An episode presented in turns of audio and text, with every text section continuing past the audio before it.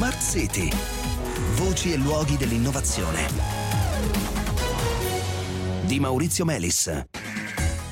Buonasera, benvenuti a Smart City. Si chiama effetto iLook ed è il peggior nemico dei biocarburanti. Sta a indicare che quando si destina un pezzo di terra a coltivazioni energetiche per la produzione eh, di biocarburanti, ciò che prima si coltivava su quella superficie dovrà essere coltivato su un'altra. Si innesca così uno slittamento a catena delle coltivazioni di terreno in terreno, di solito da uno più fertile a uno che lo è eh, di meno, e questo slittamento implica un certo impatto ambientale e se non si fa attenzione si finisce per emettere più CO2 così che consumando invece eh, petrolio. Questo paradosso delle bioenergie può essere evitato facendo attenzione a che biomassa si usa e a dove e come la si coltiva. La biomassa di scarto, per esempio, non pone problemi.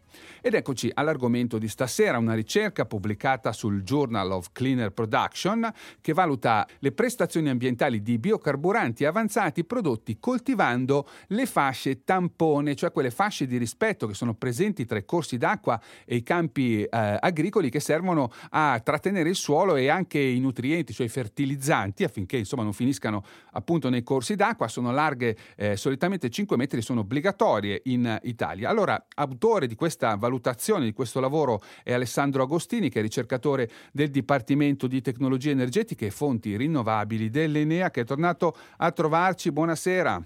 Buonasera Maurizio, buonasera a tutti. Allora, intanto che tipo di coltivazioni avete preso in considerazione e perché? Due piante in particolare, no?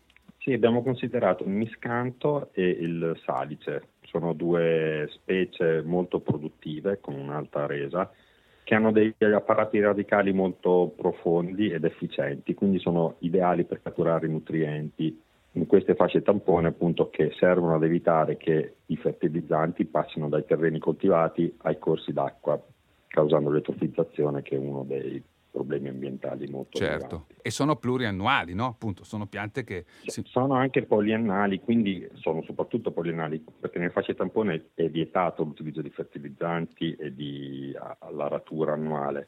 Queste specie vengono piantate all'anno zero, diciamo, e poi producono per, per 20 anni prima di effettuare la dismissione. Normalmente invece eh, come vengono gestite queste fasce tampone eh, e, e, appunto quindi qual è eh, la proposta che fate voi? Normalmente vengono gestite, vengono, sono fasce di tampone inerbite, quindi ci sono specie naturali che crescono ed è anche obbligatoria la manutenzione, quindi questa, questa erba viene tagliata eh, anche più volte all'anno per evitare anche dissesto idrogeologico con la crescita di piante che poi magari possono cadere e bloccare certo. il flusso delle acque. Quindi è obbligatoria la manutenzione, normalmente viene, sono inerbite, l'erba viene tagliata e lasciata sul posto in quanto non, spesso non conviene neanche raccoglierla.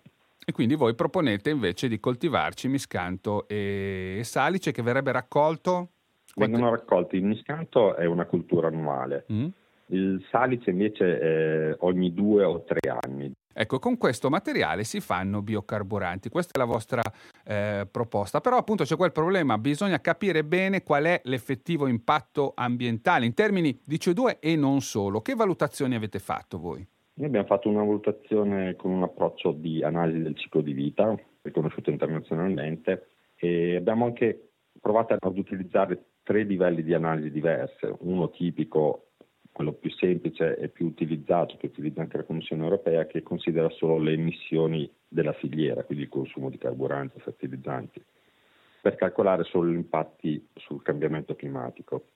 Poi abbiamo anche espanso i, i, lo studio ad includere altre categorie di impatto ambientale, oltre al cambiamento climatico, ed anche le, gli effetti legati all'utilizzo del, del, del, carbonio nel suolo, al, allo stoccaggio di carbonio nel suolo, quindi tutto quello che succede uh, oltre alla filiera per, racco- eh, per, la produzione di biocarburante. Ecco, e quindi eh, valutando sia gli aspetti climalteranti, sia abbiamo detto anche la funzione di queste fasce tampone che rimane quella di eh, evitare la dispersione di nutrienti nell'acqua e quant'altro, ecco, quali sono le conclusioni? Le conclusioni sono che questa idea di coltivare le fasce tampone con culture bioenergetiche poliennali è una situazione vincente sia per la lotta al cambiamento climatico sia per il contrasto dell'eutrofizzazione. quindi è una soluzione vincente in, in entrambi i casi. Questo aggiunge al dibattito, cioè, la sostenibilità dell'energia è molto dibattuta ultimamente, sì. perché spesso potrebbe essere efficace a combattere il cambiamento climatico, ma ha impatt- altri impatti ambientali mm.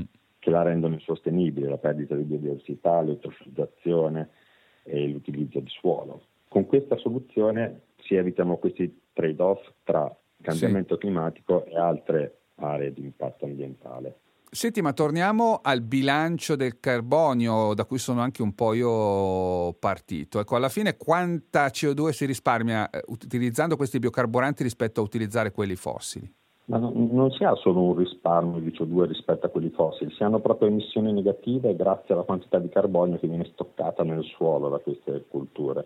Quindi il carbonio viene proprio assorbito dall'atmosfera e rimane sequestrato. Certo, noi tagliamo la parte sopra, diciamo così, noi tagliamo la parte sopra, lo usiamo per produrre biocarburanti, ma c'è tutta la parte inferiore della pianta, dire, che, cattura, che, che rimane eh, con la sua riserva di carbonio lì nel suolo. Oltre a emissioni negative di carbonio si hanno anche emissioni negative di fertilizzanti, in quanto rimuovendo Parte, il raccolto si rimuove anche l'azoto e il fosforo che sono quelli che causano eutrofizzazione.